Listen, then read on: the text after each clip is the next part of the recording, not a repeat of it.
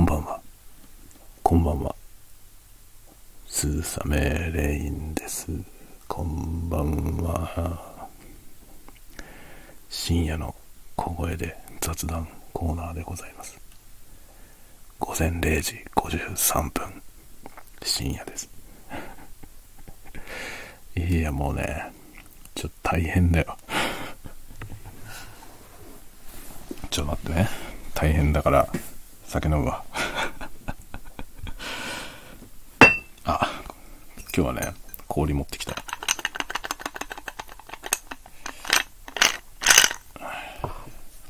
このね、水、サントリーの水っていうジンなんですけど、ちょっとね、後ろでバタンバタン言ってるのは、あの、ガーデンルームのね、天井にね、あの、雨粒が落ちてる音ですね。じゃあ雨降ってんだよね、今。外が。で、多分ね、電線からポタッポタって落ちるやつが、あのね、ポリカーボネートのね、天井にペタンペタンってなって結構な音がする。で、今窓開けてるから、この部屋はね、あの窓がガーデンルームに直結してるんですよね。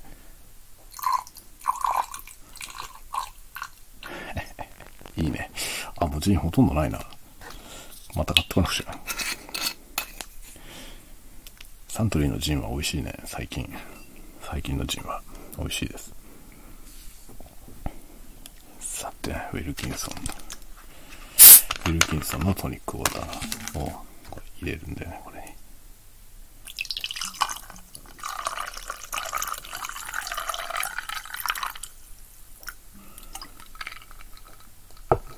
このジントニックを飲みながら喋るよ。さてと、あのね、昨日編集してた YouTube のビデオ、4時間編集して、まあ、編集というか、字幕をつけるのに昨日4時間ぐらいやって終わんなかったやつの残り置きをやってたのよ。で、今日もね、8時半からやりましたね。12時半まで。4時間。もう無理だろう。字幕もうちょっと簡単に入れる方法ないのかな。すげえ大変です。40分ぐらいの動画、40分ぐらいの動画に字幕入れるのに8時間かかってるね。昨日と今日で合わせて。で、今書き出ししてるけど、もう書き出しめちゃくちゃ時間かかるから、もうとりあえず、今日公開するのはもう諦めて、今日はこれ喋って寝ようと思って、明日また、えーチェックして、アップしようかなと思ってるわけですよ。もう大変だったよ、本当に。で、まあ今日はね、スタイフは、あの、100問100答の後半戦やりますよ。ポノコさんのやつね。ポノコさんが作ったこの100問100答の昨日前半1から50番までをね、昨日やりましたんで、今日は51から100までを、昨日はブランデー飲みながら喋ったけど、今日はジンを飲みながら喋るよ。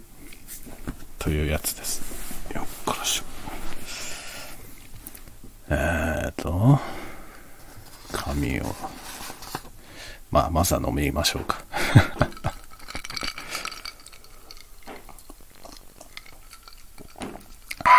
美味しいね。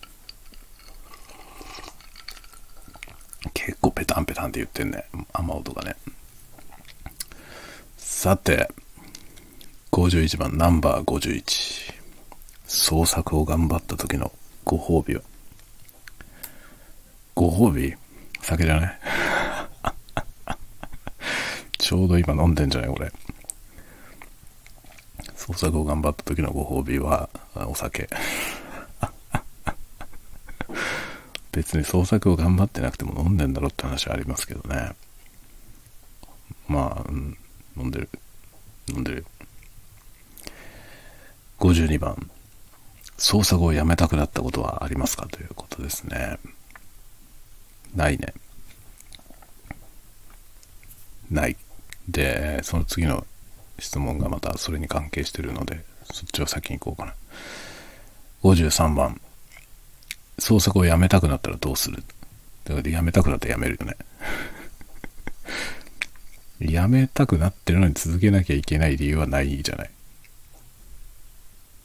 うん、やめたかったらやめると思う。やめたくならないからやってるかな。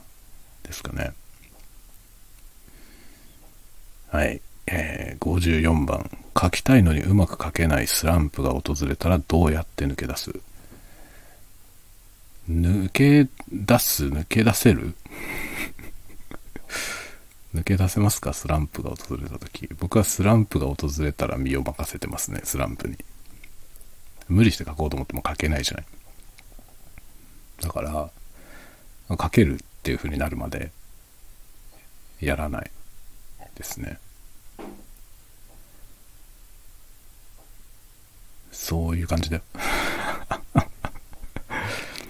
まあ書きたいのに書けない、うまく書けないスランプ。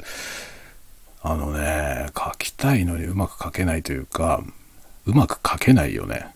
いつも。いつもうまく書けない。でね、あのううまく書けないっていうのが、これもね、難しいのよ。あのね、うまく書けてないのか、うまく書けてるのか、判断できてるのかどうかが怪しいよね。だから自分がさ、うまく書けてないと思ってても、うまく書けてるかもしれないよね。まあ逆もまたしかりだけどね。すげえ順調と思って書いてて、翌朝見たら何これってことあるじゃん。それと同じで逆もあるんですよね。なんだかいまいちだなと思いながら書いてても、ちょっと時間を置いてね、これで呼び直してみたら意外と悪くねえじゃんっていうこともある。だからなんかね、うまく書けてないからスランプってあまり思わないようにしてますね。で筆が進まないってことはあるよね。あった、あったわ。あった、あった。あのね、凶楽のロンド書いた時だ。凶楽のロンド書いた時にめっちゃ大変でした、あれ。あのね、あれは、実はね、ちょっと違うもの書いてたんですよ、最初。でも書けなくて、途中でね、もう本当に書けなかったのよ。それで、むちゃくちゃもう追い詰められた状態になって、あれ締め切りがあったからね。で、すんごい苦しんで、もうね、その頃の日記がすごいのよ。本当に苦しみにまみれた 日記を書いてて、すごいあれは苦しかった。でも途中で、あのね、全部ぶっ壊したんですよね。それまで書いてたもの。それまで書いてたものみんなぶっ壊して、あれになったのよ。で、それがもう結構ギリギリからの全、全書き直し。で、もう勢いに任せて書いた。もう書けないから、そのね、いろいろね、いろんなこと考えながら書いてたんですよ。でももうダメだと思って、書けないと思って。で、最初の一文以外全部消したんだ、確か。最初の一文以外を全部消して、最初の一文だけ残して、もうここから全く違うもの書くぞっていう感じで全部書き直したのよね。で、もう時間がないから一気に書いて、でも一気に書いてそのまんま出したんですよ。だから勢いだけはすごいね。あの作品はね、変な勢いだけがありますよね。そうだからまあ悪悪くないと思ってますよ、あれ。でもそんなんだからさ、結局その爪が甘いわけですよ、いろんなところが。乱暴な書き方をしたからね。だからまあ乱暴な作品になってるんですよ。だけど、あれをね、あえて直さないことにしました。あの勢いが出ないからね、結局。まあ、あれはあれでいいとしようと思って。で、多分あれは、そのね、あら、あらがめっちゃあるから、それは通んないよねって感じなんでね、一応公募に出したけど、あれは通らなかったけど、通らなくて当然なんだろうなって思いますね。だけどあの作品については、まるっきり全然ね、一時にも落ちたんだけど、あれは悪くないと自分では思っている。ああいうものは多分なかなか書けないから、自分でも。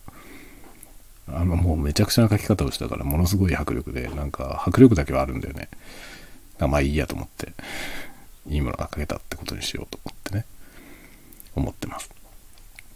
だから、どうやって抜け出すか、まあ、強引にそういう、抜け出し方をしたことがありますね。1行目以外全部消して、ってやったことある。でも毎回それがうまくいくとは限らない。って感じですかね。はい。えー、55番。どんな時に創作のアイデアを思いつくことが多い？どんな時にあのね、ぼーっとしてる時ですね。ぼーっとしてる時じゃないとアイデアは出ないかな。なんか出さねばならぬと思って考えてる時のアイデアは大体使えないよね。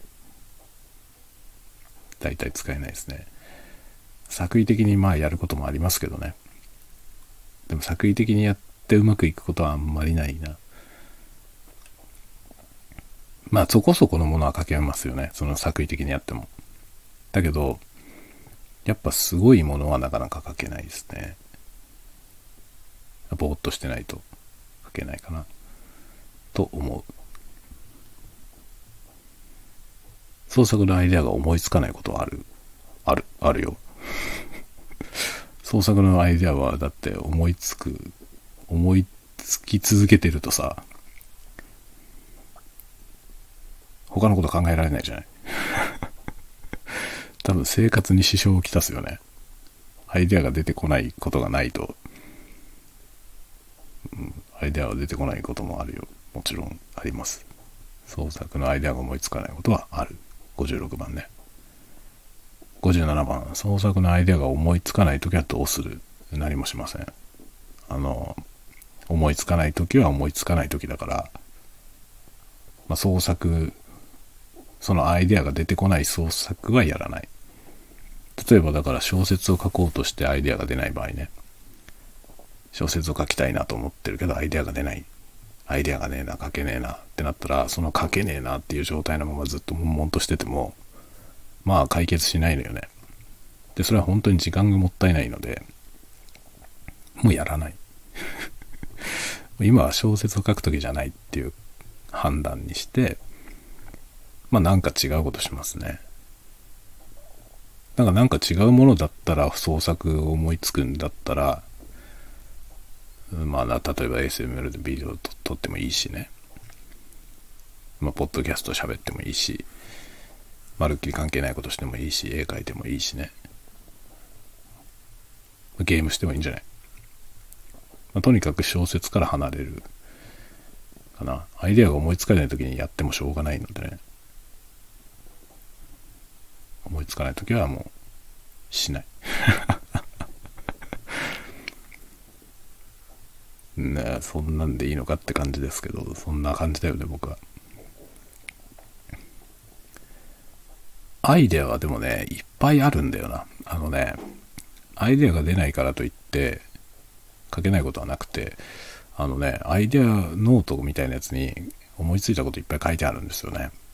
で、それの大半は書いてないんですよ。小説として書いてないんですよ。アイデアノートにだけ書いてあって。だからどうしても何か書け、書かないといけないってなれば、その中から何か書くよね。って感じですね。だからその中から何書こうかなっていうのも、それ眺めて、そのアイデアノートをね、眺めて、お、これだって思うものが出てこないと、やっぱり乗んないからね。そうやって書く感じですかね。あとはね、稀に、あの、何もない状態で書き始めてみたらうまくいくケースもありますね。ものすごく博打だけど。それでうまくいったのが、あの、前略っていう作品ですね。あの、水野歌さんのやつ。あの、あなたへの手紙コンテスト、ノートでやったやつですね。あれに出した前略っていう作品は、本当にもう締め切りの日の夜、あれね、確か夜11時、11時59分が締め切りだったかな。その日のね、9時半ぐらいに書き始めたんだよね 9時ぐらいだったかななんか書き始めた。30分ぐらいで書いたんですよ、あの作品。で、アイデア、全くノーアイデアから始めて30分で書けた作品で、ああいうこともあるんだよね。何にもまっさらで何もない状態から。あれは本当にね1行目から順番に書いたんですよね。最初に前略って書いて。いや前略ってタイトルで書こうと思ってなかったんですよ。手紙だから前略って書いただけなの最初。で前略って書いたら前略中略攻略って 頭の中に浮かんできてそれをそのまま書いたのよね。でそっからどうしようかなっていうのを考えながら書いてってだからあれはほんと推敲なしですね。もう時間もなかったから30分ぐらいで、まあ、上から下にビャーって書いてあれ珍しくノートのあのあそこのエディターに直接書いたんだよな。みたいな書き方しました。だからああいうふうに何にもアイデアがない状態からそこそこ自分らしい作品が書けたこともある。ありますね。はい。57番ね。創作のアイデアが思いつかない時はどうするっていうのがそれですね。で58番。複数の作品を同時に進められるかどうかということですね。同時に進められますね。進めてることも結構あります。切り替えるからね。だから同時に進めるっつってもなんかこっちを何枚書いて次こっちを何枚書いてみたいな行ったり来たり行ったり来たりみたいなのはできないけどあの同時並行的に進んでて今日はこっちを書く明日はこっちを書くみたいなのはできますね。なんか一つが完成しないと次に入れないってことはない。ないけど切り替えは結構はっきり切り替えてますね。今日はこれをやろうとか今日はこっちにしようとかってやると結構きっちり切り替えられて、まあ、23作なら同時に進められるかな。まあ、実際そうやって書いた作品もあったと思う。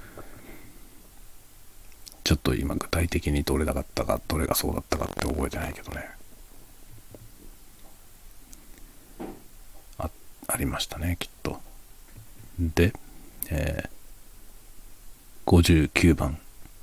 何を使って文章を書いてる ?PC、スマホってことで、僕は PC、PC 一択ですね。スマホではまず書かないですね。この間初めてあの飲みながら書きましたの時に、あの、スマホで打ってみました。この間のね、飲み書き僕2つ出したんですけど、あれ忘れててね、その、その前の時の飲み書きの時に、なんか次の飲みかけの時はスマホでやってみようかなとか言ってたのにすっかり忘れてて、1本目は PC で書いちゃったんで、で、2本目をね、スマホでやるって言ってたのを思い出したからスマホで書いたんですよね。で、やってみたけど、まあ、うん、全然無理だった。これじゃあ長いものは書けないなと思ったんで、PC で書いてますね、やっぱりね。いえ、60番。書くときにおすすめのツールやアイテムある、あるんだけど、あまりにもマニアックすぎておすすめしても多分誰もやらないと思う。ていうかできないと思う。ちょっと簡単に使えるものじゃないんですよね。だけどめちゃくちゃおすすめではある。っていうものはありますね。おすすめのツールアイテム。まあ、僕がその書くときにどういう風な書き方をしてるかっていうのはノートで2回ぐらい書いてます。ので、それを遡るとどんな書き方をしてるかが詳しく書いてありますね。おすすめのツール。うん。おすすめのツールはね、あの、一つおすすめなのはバージョン管理システム。あの、プログラマーが使うやつですね。Git を使って原稿を管理してるんですけど、Git は、まあ、みんな使うといいんじゃないと思っ思うんだよ。思うんだけど、だ難しいと思う、多分。何も難しくないんですけど、あの、慣れないと思うんですよね。プログラミング的なことに、あの、親しみが薄い人はね、多分、あれ、簡単に使えないんじゃないかな。わかんない。わかんないけど、僕は自分はあんまりそれに入るときに何も苦労しなかったんですけど、あれをね、あの、非プログラマーの人が使おうとしたらめちゃくちゃ大変そうなんだよね。周りでそういう、あの、仕事上でね、全くノンプロがノンプログラマーの人が使わなきゃいけない事態になってるのを見ることがあって で、まあ、それを僕がサポートしたりするんですけどみんな苦労してるのでちょっと簡単に導入できないかもしれないけど慣れたらめっちゃ便利ですよ。あの原稿をバージョン管理できるっていうのはめちゃくちゃいいと思う。全部取っとけるんですよね。途中の状態を。僕はあのシオンズゲートはもう何回も開講してるんですけど一番最初の原稿がどんなのだったかも戻れるんですよ。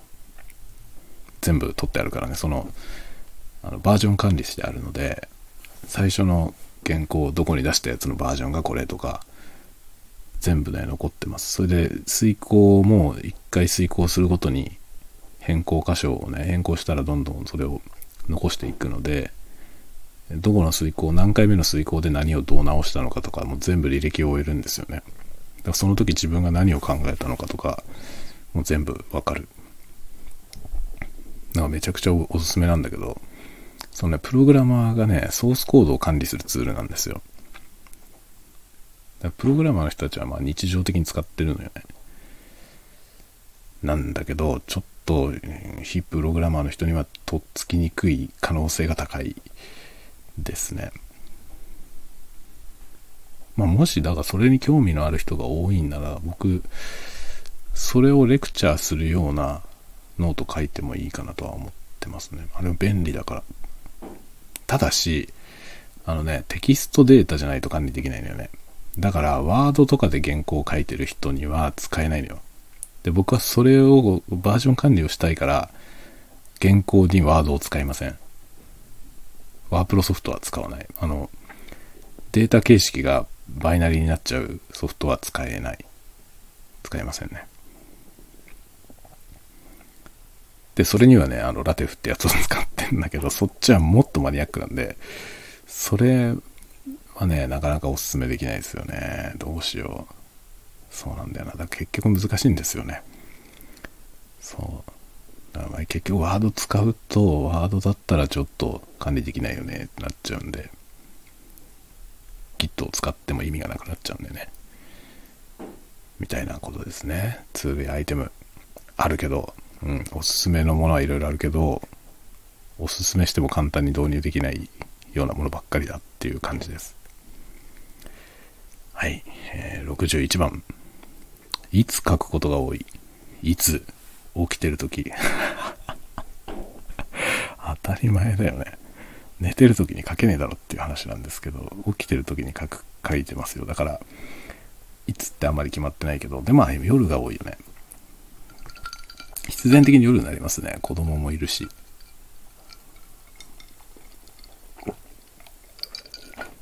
大体ね夜の9時以降夜の9時以降が自分の時間なんで9時以降で何でもやってますね。ASMR のビデオ作るのも9時以降にやるし、ま、原稿書いたりとかもね、いろいろな副業的にやってる原稿書きたい書いたりとかする仕事もやるし、まあ、大体、うん、まあだからアフターナインですね。僕のアフターナインが自分の時間なので趣味をやる時間も全部そこです。うん。だから書くことも夜9時からだいたい2時ぐらいまでが多いですね。62番、どこで書くことが多い？まあ自分の部屋。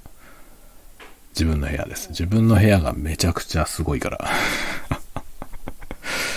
もうね、自分の部屋が、まあ仕事もね、今リモートワークで部屋で仕事してますけど、会社より快適なんだよね。自分用に全てがカスタムされてるので、まあ、めちゃくちゃ快適ですね。だから、作業環境としてはものすごく効率がいいですね。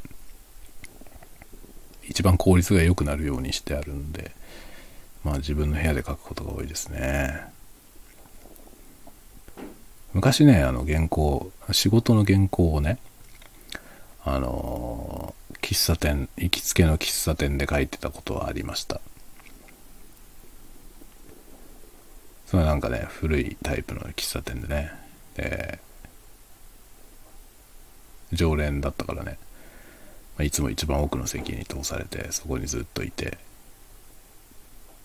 まあひたすらコーヒーを飲 んで飲みながら日がない一日いて作業するみたいなことはやってたことあります。だけどその店がなくなっちゃってでそういうことができる店があんまりないんだよね今。なんかスタバのドヤリング税とかっていう話あるけどさ、スタバドヤリング。あるけど、スタバってそんな長いできなくない？気分的に。別に追い出されはしないと思うけどさ、気分的になんかスタバに居座ってさ、根っこを下ろしたみたいになって、原稿書いたりっていうのはさ、ダサいと思うんだよね。だからなんかそういう、もっとね、渋いところの店でやりたいけど、そういう店がないから、まあ、ほぼ自分の部屋だな。63番、創作の時間を確保するために工夫していることは、工夫していることは特にない。ないね。創作の時間を確保する。まあ、時間を確保する。9時以降、夜9時以降の時間を確保するのに、工夫、まあ、工夫はしてないな。その時間までに全部他のことが終わるようにしてるかな。それはまあ工夫といえば工夫かな。どの、どの時間に何をするのかっていうのをうまくはめていって、で、イレギュラーなことはいろいろ起こるけど、まあ、遅くとも10時までには解放されるようにやってますね。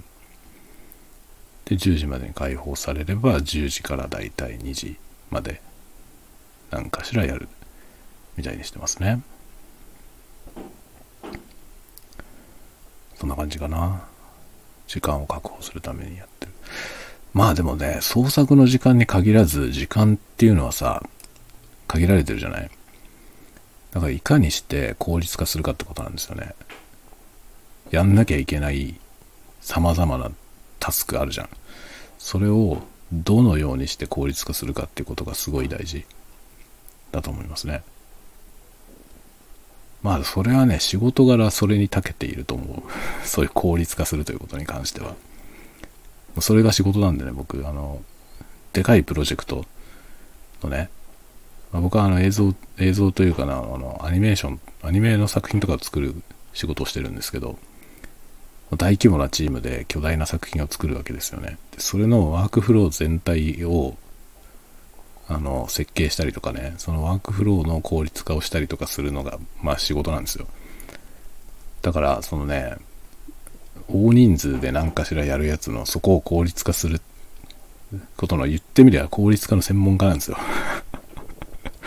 だから、自分のタスクもね、こういうことやらなきゃいけないことがこれとこれとこれとあって、みたいな時に、どうすれば一番効率よくできるかってことは、まあ無意識に考えちゃうんですよね。職業病みたいなもんですよね。で、それで結構効率化したりしてますね。で、原稿も、要はその、なんだろう、極力、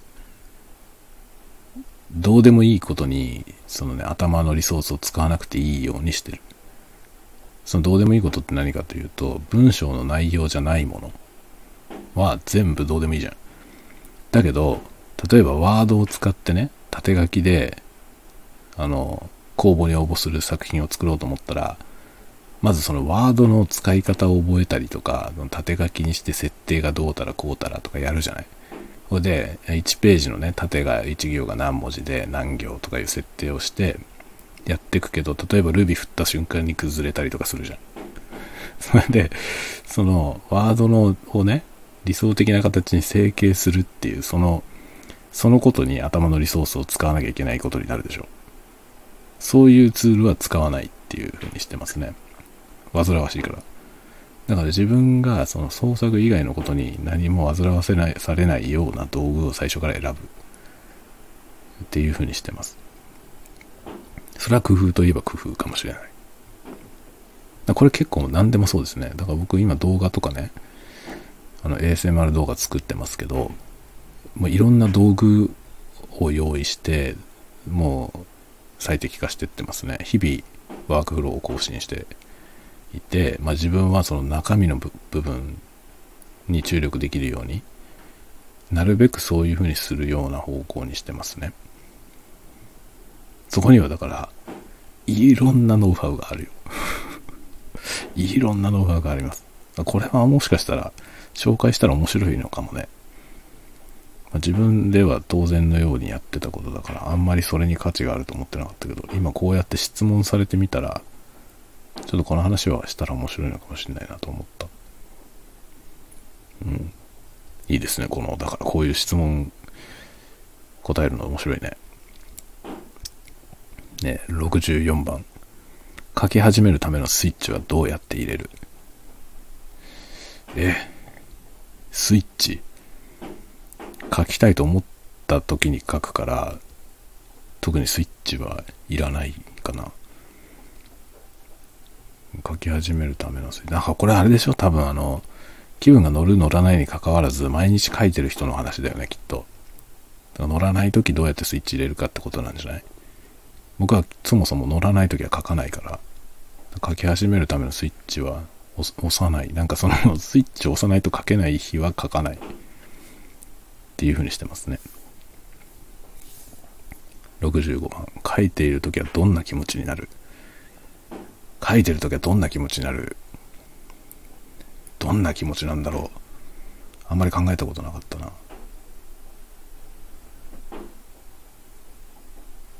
まあなんだろうな。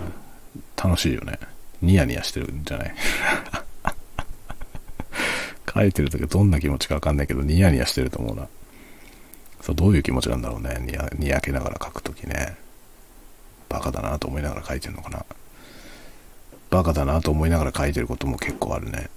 明日の穴はそうやって書いたね。自分で爆笑しながら書きました。なんだこれっつって。ゲラゲラ笑いながら書いてたね、あれは。なんだこれやつって。ね、楽しいよね。基本的には楽しいです。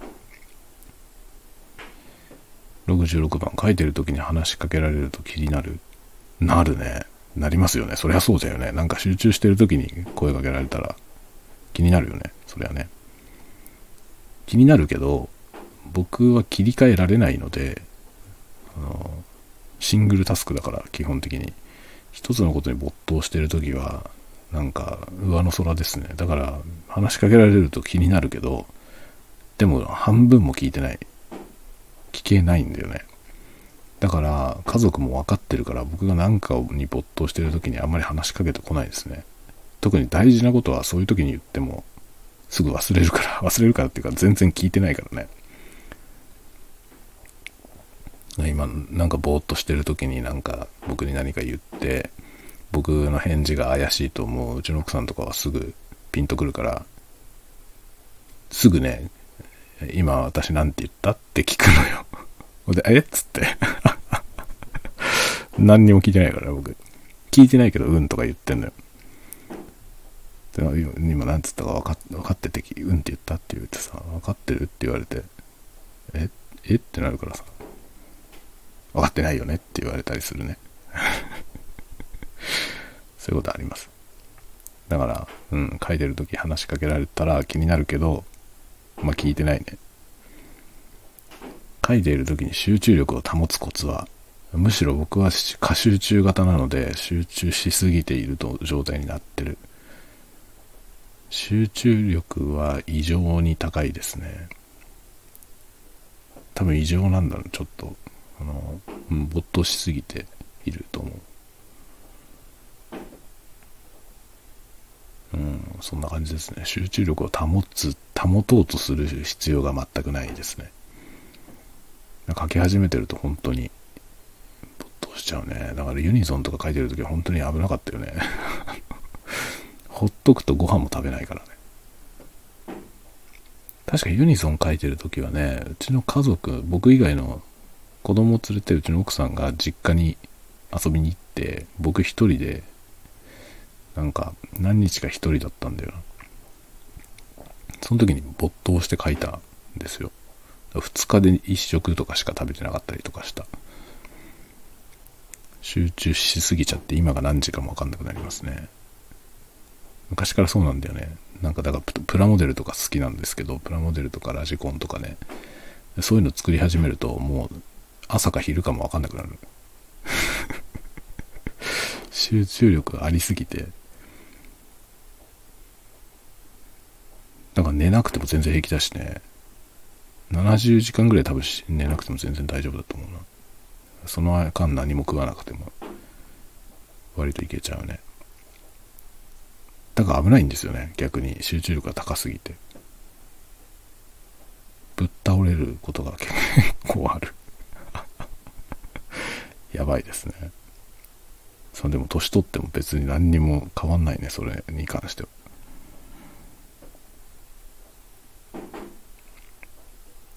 68番。書いてる時に音楽やラジオを聴く、聴かない。聞けないですね。僕はね、音が鳴ってるとそっちに神経が取られちゃうからダメですね。イライラしちゃうんだよね。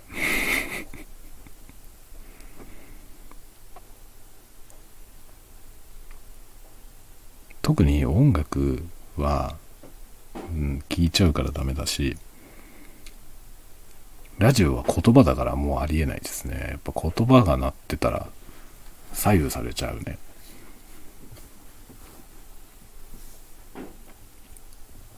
えー、69番。書いている時に欠かせない食べ物や飲み物はあるかということで、あのね、飲み物はいつもコーヒー。コーヒーは自分でドリップしたやつですね。それをブラックで飲んでます、いつも。食べ物は、あのね、あの、頭脳労働、頭脳労働の時は、ブドウ糖を食べてます。ブドウ糖の結晶みたいなやつ売ってるんですけど、それを買って食べることもあるし、あとよく食べてるのは、あの、ラムネ。ラムネの瓶の形のさ、入れ物に入ってるラムネあるじゃない。あれが好き。あれは本当にね、ただのブドウ糖の塊なんですよね。あれはすごいいいですよ。あの頭脳労働をする時にあれがあの脳みその栄養補給に一番いいのであれおすすめ。安いしねあれ。あれを大量に買っとくといいですよ。ラムネ。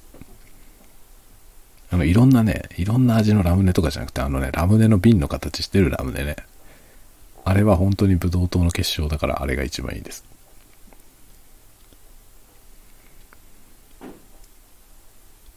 そんな感じですね。70番、息抜きの方法は？息抜き、ASMR。ASMR じゃない。息抜きしたいときは ASMR を見る。うん。ASMR 動画見るのがいいですね。自分のでもいいし、他の人のやつでも。うん。なんか見ますよ。皆さんもどうぞ。スーサメレインのレイニーズ ASMR をぜひ、あの、息抜きに使ってください。ASMR 聞きながら寝るといいですよ。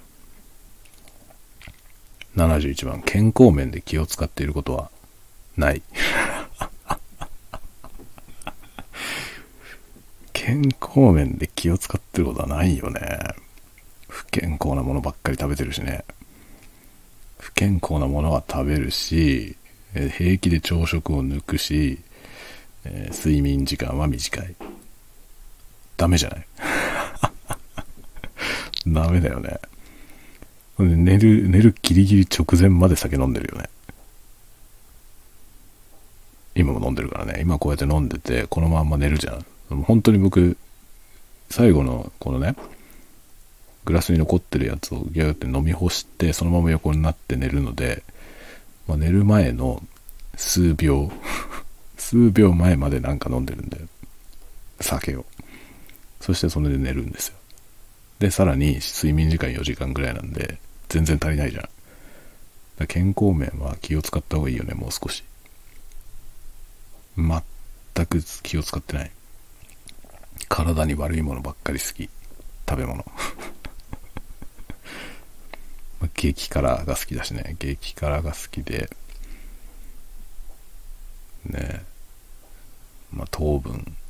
糖分はそうでもないな。糖分はあんまり通らないけど。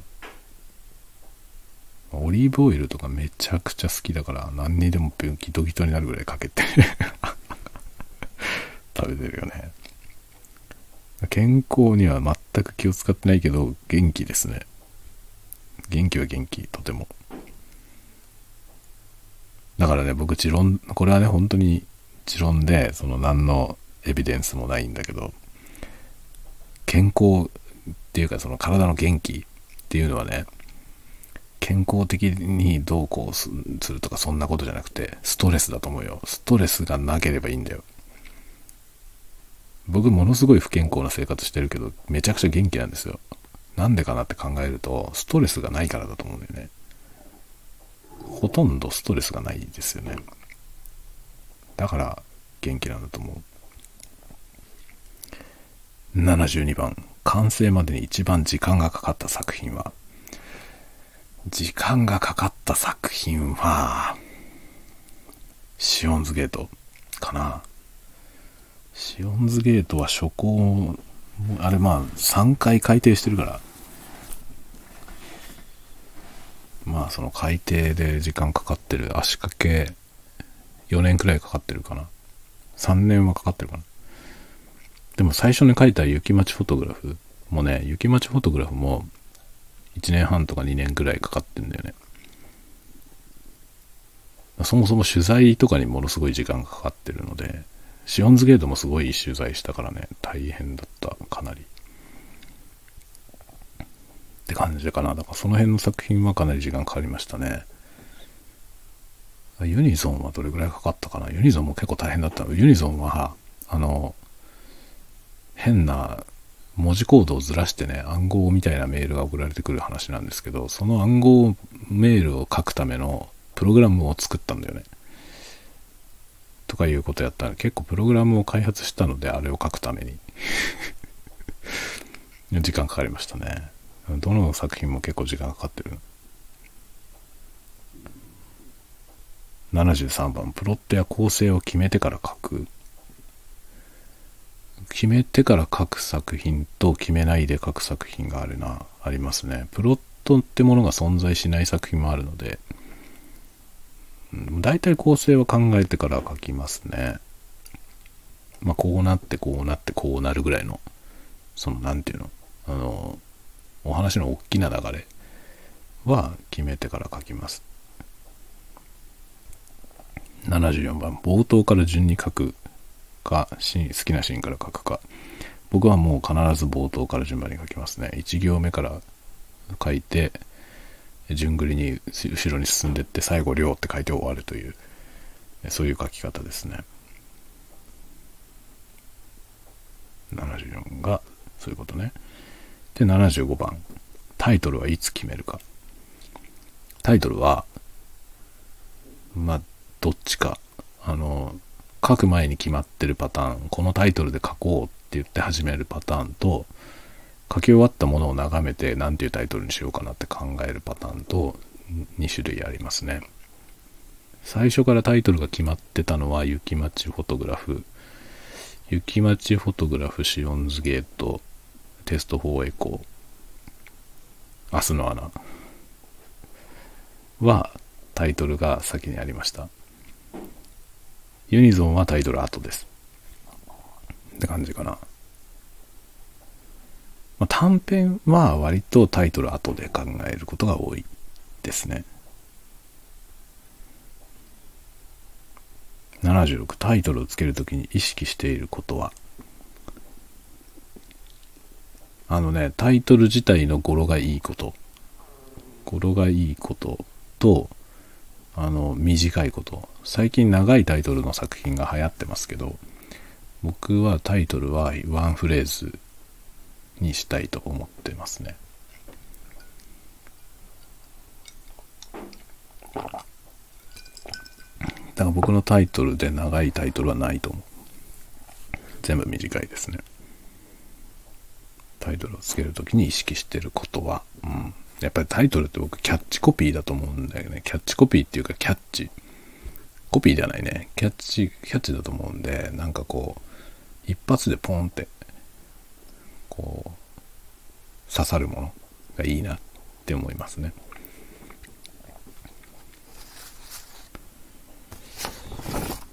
さて、裏側に行きます。77番。冒頭の文章を書くときに意識していることは、この質問は書き手の人が書いた質問だなって感じだよね。冒頭の文章を書くときに意識していること。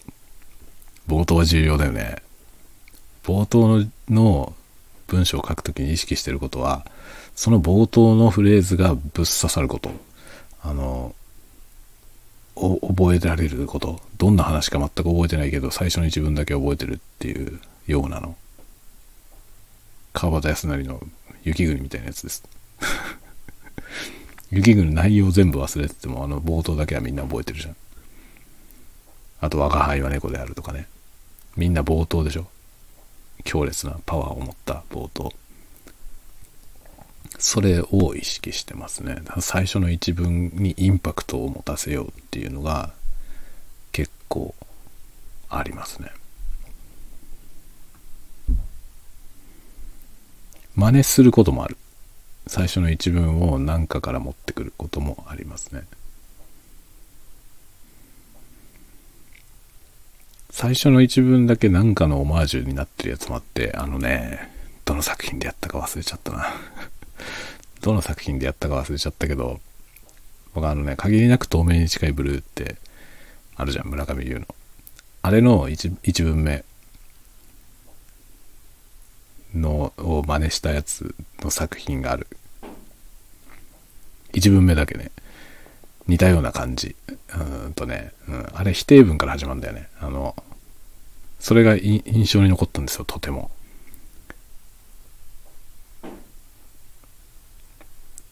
あれね飛行、飛行機の音ではなかったみたいな言い方から始まるんだよね。ちょっと一言一句覚えてないんだけど、飛行機のなんかだったっていう話だったと思ったな。それみたいな、なんとかではなかったっていう文で始まる作品をどれか書いた。でもどの作品でやったか覚えてないわ。それはね、あの、明確に意識しました。限りなく透明に近いブルーを意識して書いたやつがありましたね。シオンズゲートは最初の一文がすごいいいと自分では思ってる。この街は大昔から未来だっていうやつですね。78番、締めの文章を書くときに意識していることは、やっぱこれも、あのー、なんだろうね。締めの文章はさ、余韻を鳴らすものじゃない。だから、どういう読後感を与えたいかで、その読後感を与えられるような文を置きたいっていう思いはあるね。で、なんか雪町の時は、とても、あの、晴れやかなね、すがすがしい終わり方。まあ、青春小説だからね。あの、まあ、彼女たちのね、その、前途が明るくて、みずみずみずしくてね、っていう終わり方を目指して最後ラストの文を考えましたね。で、それ以外の作品のほとんどは結構呆然とさせたい作品が多いのよ。最後。呆然とするようなのがあるかな。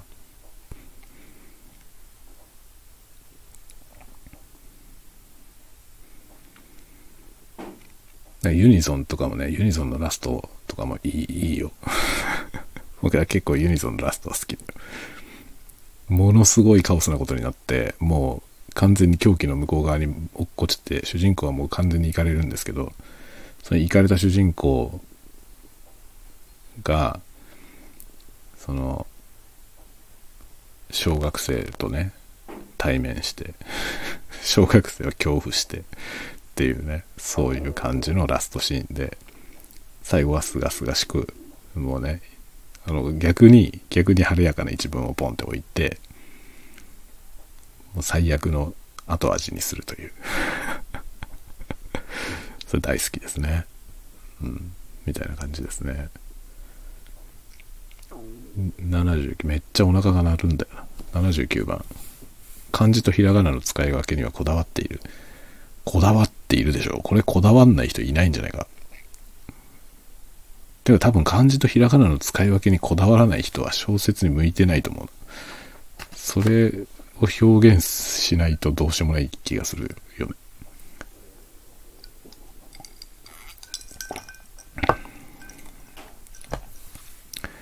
僕は割とひらがな、まあその漢字を開くことが多いですね。ひらがな率の高い文章になるようにしてる。みたいな感じかな。うん。漢字とひらがなの使い分けにはかなりこだわっています。めっちゃお腹鳴る。80番。遂行は何回する？何回するって決めてないですね。特に。まあ、3回はする。3回は大体します。81番、ネットで作品を公開していてよかったことは、まあ、これはもう読んでもらえるってことじゃないかな。読んでもらえる。僕は最初書き始めてから3年間、どこにも出してなかったんで、2017年に初めての作品を書いて、で、2018年に雪町フォトグラフ書きましたけど、雪町フォトグラフをネットに公開したのは2020年なんですよ。それまでずっとボツ、ボツ作品だった。でもネットに公開したらアルファ、アルファポリスで、ライト文芸大賞ってやつの奨励賞をもらったんですよね。まあ出してみるもんだなと思いましたね。ただの没作品だったんだけど、なんか出したら賞もらったりね、したんで。感想をもらえたりとかね、まあ感想をもらえたりするけど、僕の作品はほとんど感想が来ないから。反応もないし、そういう意味ではあんまりそのネット上に公開して、それによって人とね、交流がなんか深まったりとかそういうことはあんまないんだけど、まあ、ノートの人たちとはつながってますけど、ノートは結局僕は別に小説でつながってったわけじゃないので、小説じゃないものでノートの人たちとね、つながってって、実は小説は外のサイトでね、公開してますよっていう感じで、でも外のサイトに公開してるものを読んでくれる人が、なんか、結構ノートの人とはまた重複してないというか、違う方面の人が多いのかなっていう感じですね。でもまあ公開してよかったことはいっぱいある。うん、いろんな人に読んでもらえる。っていうかもうね、そもそも公開してなかったら誰にも読んでもらえないからね。うん、っていう感じですね。82番、ネットで作品を公開していて悪かったこと。悪かったことはない。うん、悪かったことは特にないんじゃないかな。で、83番。ネットで公開する前に誰かに読んでもらっている。読んでもらってない。ネットで公開する前に読んでもらった作品は、ないな。雪町か。雪町は最初、読んでもらったね。友達に。でも読んでもらって、それによって直したりしないけどね。うん、って感じですね。84。好きの数は気になる。気にならないことはない。気にならないことはないけど、気にしてもしょうがないと思ってる。っていうのは、まあ、僕の作品は好きは増えないからね。だから、うん。気にはなるよ。気にはなる。全然読まれねえなっていうのは、うん、思う。常に。思うけど、うん、しょうがないよね。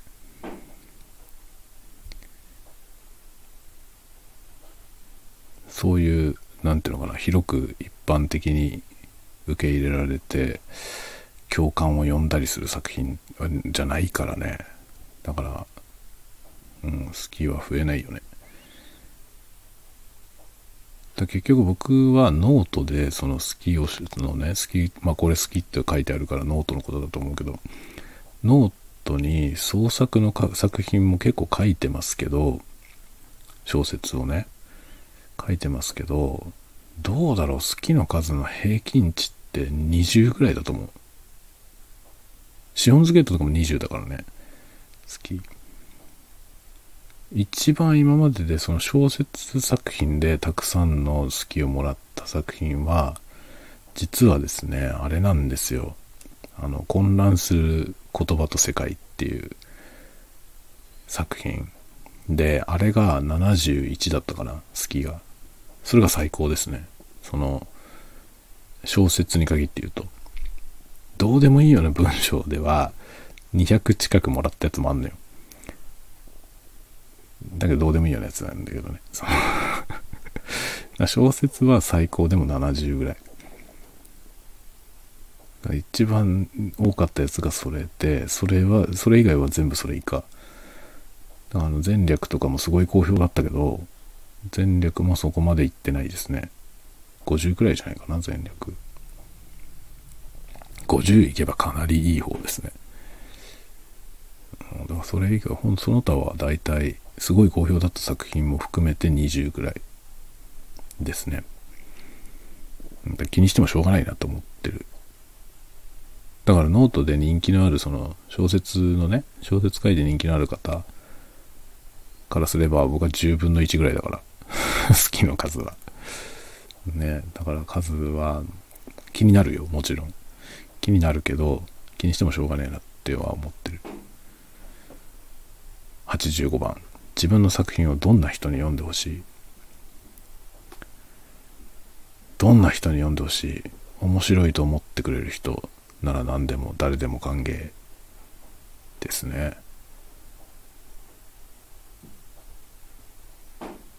強いて言えばなんか読みたい小説がないなと思ってる人に読んでほしいね。その一般の世の中に出てるメジャーのね小説家の作品とかでも似たようなのしかねえなって思ってる人に読んでほしいな。と思います。86番どんな書き手だと言われることが多い？狂った書き手。狂ってるって言われてることが多いね。うん。行かれてるとかそういう評価が多いんじゃない？間違ってないと思います。どんな書き手だと言われることが多い。うん。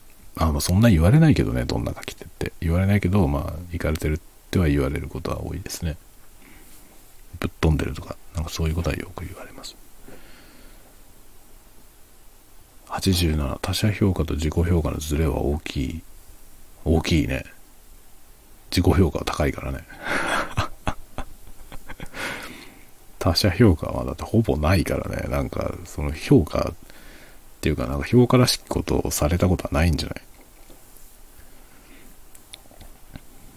うん。だから自己評価とのズレは大きいですよ。大きいけどまあだからあのな何？あの手紙コンテストは賞をもらったんですよ。歌さんのやつね。あの時は、だからすごく高く評価してもらったんですけど、歌さんはもともと僕の書いてるもの結構評価してくれてたので、うん、っていう感じですね。だからその、割とね、僕が書いてるもの好きな人は好きなんだと思います。喜んでくれる人も結構いる。ただまあ数が多くないっていうことですね。数は別に多くなくてもいいよね。と最近は自分で言い聞かせてます。自己評価とのズレは大きいよね。うん、88番、自分の想像より好評だった作品はもう全略。全略がびっくりした。すごい好評でした、あれは。なんか知らないけど、僕、本当にえってなった。結構ね、びっくりしました、あれは。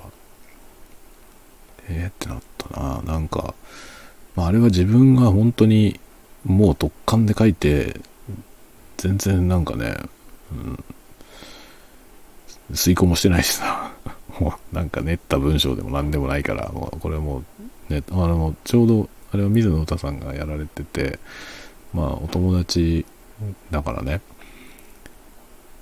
そのそこに花を添えるというかさ、その、つもりだったんですよ。だから、別に賞を取ろうとかって全然思ってなかったし、もうとにかく参加することに意味があるっていうかね、参加して応援したいなっていうことで書いただけだったんですよね。だから、あの作品は全然ね、自分の中では評価されると思ってなかったんですよ。そしたらすごい好評だったんですよ。いろんな人から、あれは書いた後いろんな人から感想をもらったんですよね。すげえって言って言われて、あ、そうなんだと思って。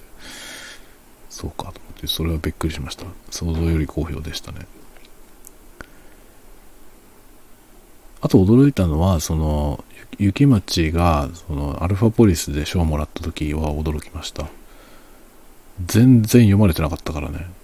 読まれてない作品もちゃんと読んで評価してくれるんだっていうのがすごいびっくりした。アルファポリスを見くびってました、僕は 絶対読まないと思ってたからね。その、上位のやつ、数字がでかい作品の方、中から選んでると思ってたから、まさかあんなね、末端の作品まで読んでくれてると思わなくてびっくりしました。89番より多くの人に読んでもらうために工夫している。うーんまあ工夫って意味ではあのツイッターでリンクをシェアしたりとかはしてるね。だけどあんなことやってもね読んでくれる人は増えないよ。増えない。うんより多くの人に読んでもらうための工夫、うん。まあ、できること全部やってるかと言ったら全部はやってない。他にもあることはあるよ。だよくあの、なんだろう、あの、小説のサイトだとさ、あの、あなたの作品読みますよみたいな。ね、例えばツイッターでね、このツイートをいいねしてくれた人の作品読みに行きますみたいなやってる人いるじゃん。ああいうのに乗っかったことは一回もないですね。ああいうところから広げていく人が多いでしょう、きっと。だけど僕はあれはね、一回もやったことないですね。ああいうとこで求められてる作品と全然違うっていう意識があるから、ちょっとなんかね、あなたの作品読ませてくださいみたいなやつに、こっちから読んでくれって言えないんだよ。だから言ったことないですね、そういうこと。90番、コンテストや公募に挑戦している。うん、公募には挑戦していた、ずっと。けどちょっとどうしようかなと思ってる今後は。91番人に言われると嬉しい言葉は。いや面白かったって言われたら何でも嬉しいですね。なんか何しろその作品が肯定的に捉えられているんだったら何でも言葉自体は何でも嬉しいです。何言われても嬉しいわ。本当に。読んだよって言われるだけでも嬉しいね。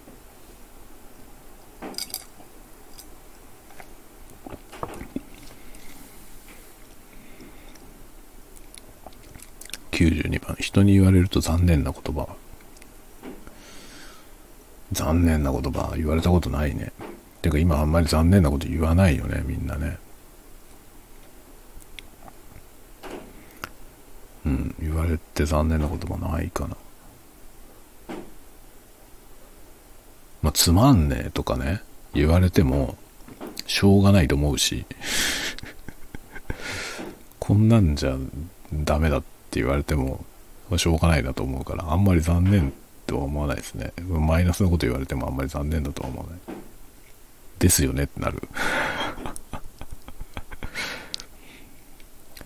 93番創作していることを家族や友人など身近な人に伝えている伝えているうんっていうか家族には伝えてて友人っていうのは僕はもう基本的に創作を通じてつながった友人しかいないから、僕が創作していることを知ってる人が友人になっている。それ以外の友人はいない。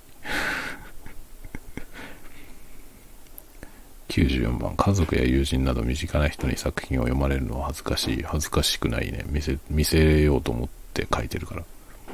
だけど家族は僕の書いてるものに興味がない。興味はないんだよ。読ませてくれって言われたことないわ。95番自分の作品をツイッターなどでシェアされるのは嬉しい。嬉しいよね。嬉しいよ。めったにシェアされない。あのね僕の作品はねアホアホだしさ下品なわけですよ。だからこれがね好きでもこんなの好きだっていうのをちょっと人に言えないっていうかそのバレたくないみたいな人も結構いると思うのよね。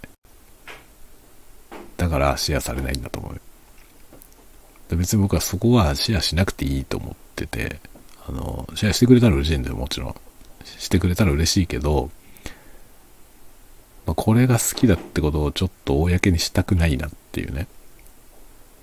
こっそり内緒で好きっていうさ、そういう風な好きでいてくれる人っていうのがいるならね、それはとてもいいなと思うんですよ。それは嬉しいなと思うんですね。人に言えないタイプの好き。っていうね、ちょっと後ろめたい感じ。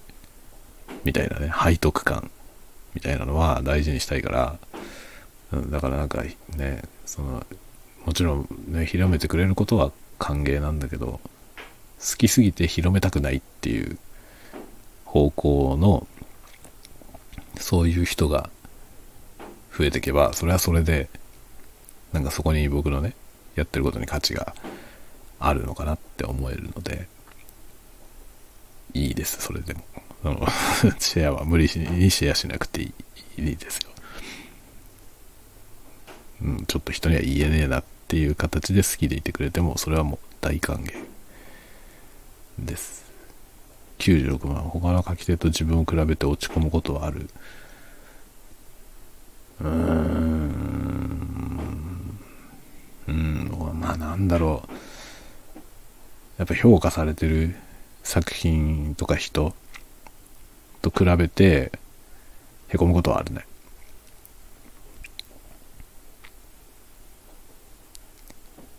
まあでもね、しょうがない。ないものねだりだからね。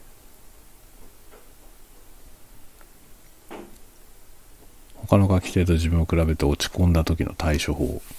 対処法はないね。しょうがないじゃん、落ち込むものはね。まあでもしょうがないんだよ。その、自分の書こうと思ってるものが受けないものだからさ。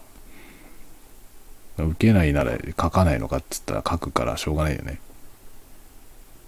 じゃもうちょっと受けるもの書いて受けたらいいんじゃないっていう言ってもさ、受けるものが書けないしね。エモい文章も書けないしね。まあ全然だよ。だけど、あの、数は多くないけど、気に入ってくれてる人はいるんで、まあそういう人はいるよね、いるじゃんっていうことで、ちょっとそれを支えにしてるようなとこはあるかも。あるかもね。いろんなところでさ、なんかいろいろ楽しそうな話がね、動いてて、そういうとこに一切呼ばれないからさ、僕。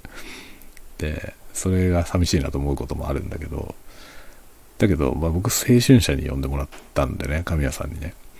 青春社のその同人誌には呼んでもらって、まあ、同人誌っていうかあれは文芸誌に呼んでもらって、書かしてもらったからね。だそうやって呼んでくれる人もいるじゃんっていうのを支えにしてはいる。98番。他の書き手と積極的に交流したい。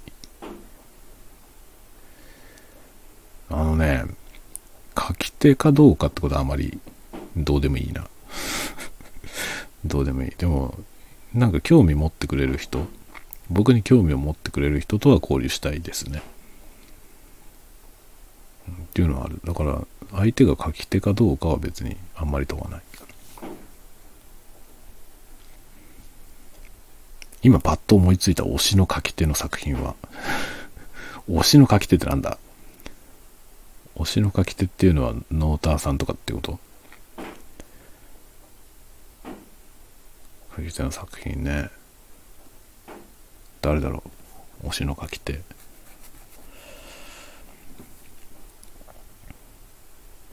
まあみんなうまいよねノートの人たちは。あのねエモい文章がうまい人多いよね。そうそういうのはね僕は書けないからうん、いいなと思って見てる。あんまりパッと思いつかねえな、書き手の作品。書き手の作品あんまり思いつかない。小説のサイトではあんまり僕は人と交流してないからね、ほとんど知ってる人いないんですよね。なんかパッと思いつかないわ、これごめんなさい。99番、僕はこの、推しの書き手の作品を思いつかないですね。うん。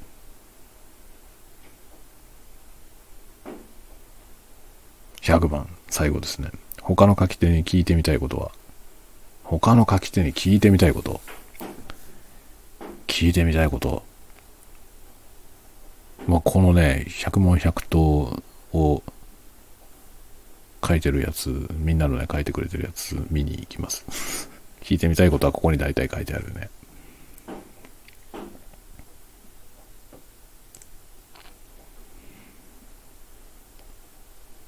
そうね、あんまり聞いてみたいことないかな。他の書き手さん。うん。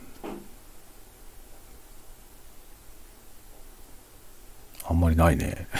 聞いてみたいことないのかな自分でも今なんかこれ、この質問を読みながらさ、他の書き手に聞いてみたいことって言われた時に、あんまり思い浮かばなくて、そもそも僕はあんまりこの他の書き手さんに興味がないってことなのかなって、まあ、ちょっと思ってしまった。興味ないことはないんだよ。興味ないことはないから、まあ、だからノートとか読んでるしね。でもあんまり、あんまり他の書き手さんに聞いてみたいことってないな。まあ、自分が自分の創作であんまり悩んでないからだろうね、きっと。なんか悩んでたら、こういう時どうしてるっていうのを聞いてみたくなるんだろうけど、僕は自分のやってることに今迷いがないからな。それで多分聞いてみたいことはあまりないんだろうな。聞いてみ、なんかを聞いてみたいっていうよりも、も作品を読みたいので、なんか作品を書いてねっていう感じだよね。いろんな作品を見たいなっていう感じですね。あとはなんか裏話、裏話は好きだから、創作の裏話とかね、その書いた作品の舞台裏みたいな話とか、そういうのは読みたいですね。あと普通の日常の話とかね、日常の話も読みたいですね。そういうようなことは、うん、聞いてみたいというか読んでみたいことかな。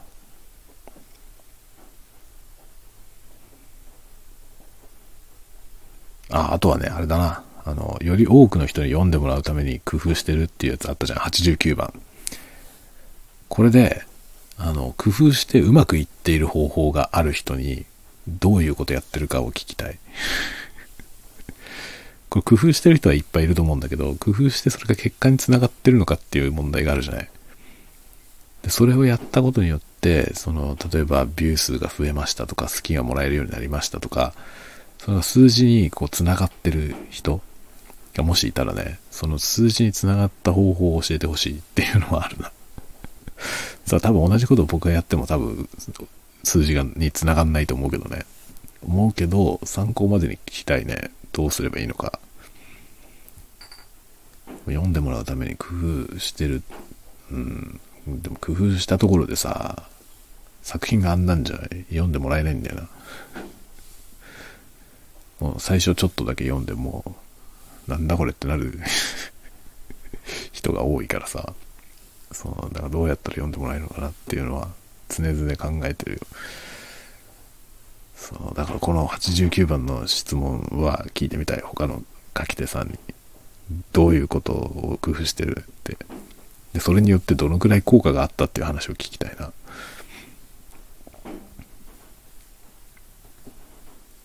正直みんなどうやって維持してんだろう、メンタルを。このだからさ、この100問100と、これはほんといいよね。これをいろんな人の回答を見るとさ、ね、どの人がどんな思いで作品書いてるのかとか、ちょっと垣間見れるじゃない？これはすごいもう、ポノコさんグッジョブ。よく100個も考えたよね。質問。すごい。本当に、これはね、楽しいです。人のやつ読むの楽しくて、これを追いかけて、いろんな人のやつ読もうと思ってます。って考えるとさ、僕もこれスタイフじゃなくてちゃんと文章にした方がいいよね。文章にしよう。でも僕このさ、昨日のと今日のとこれね、合わせて、質問に対してね、えー、〇〇なことはって言われて、ないっていう回答超多かったじゃない？ないっていう回答が多すぎて、それでいいのかなってちょっと思っちゃうね。ちょっとまあまとめてノートに書いてみようかな。と思ってます。というわけで皆さん、最後までお付き合いありがとうございました。ありがとうございました。じゃあ、寝るよ。おやすみなさい。おやすみなさい。おやすみなさい。